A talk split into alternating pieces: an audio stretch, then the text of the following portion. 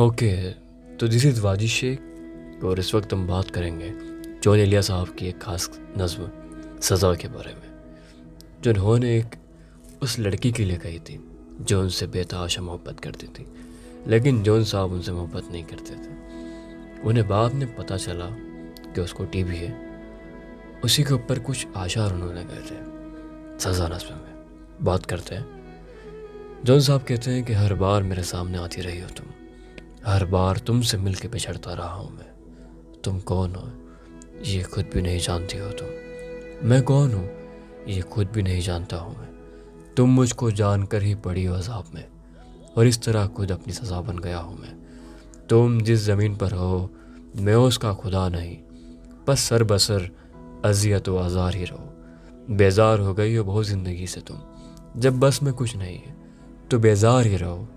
तुमको यहाँ के साया और पड़ताव से क्या गरज? तुम अपने हक में बीच की दीवार ही रहो। मैं इब्तदा इश्क से बेमहर ही रहा। तुम इंतहाए, तुम इंतहा इश्क का मैार ही रहो। तुम खून थूकती हो, ये सुनकर खुशी हुई।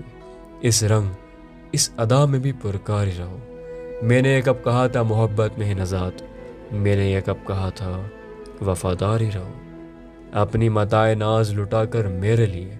बाज़ार इल्तफात में, नादार ही रहो।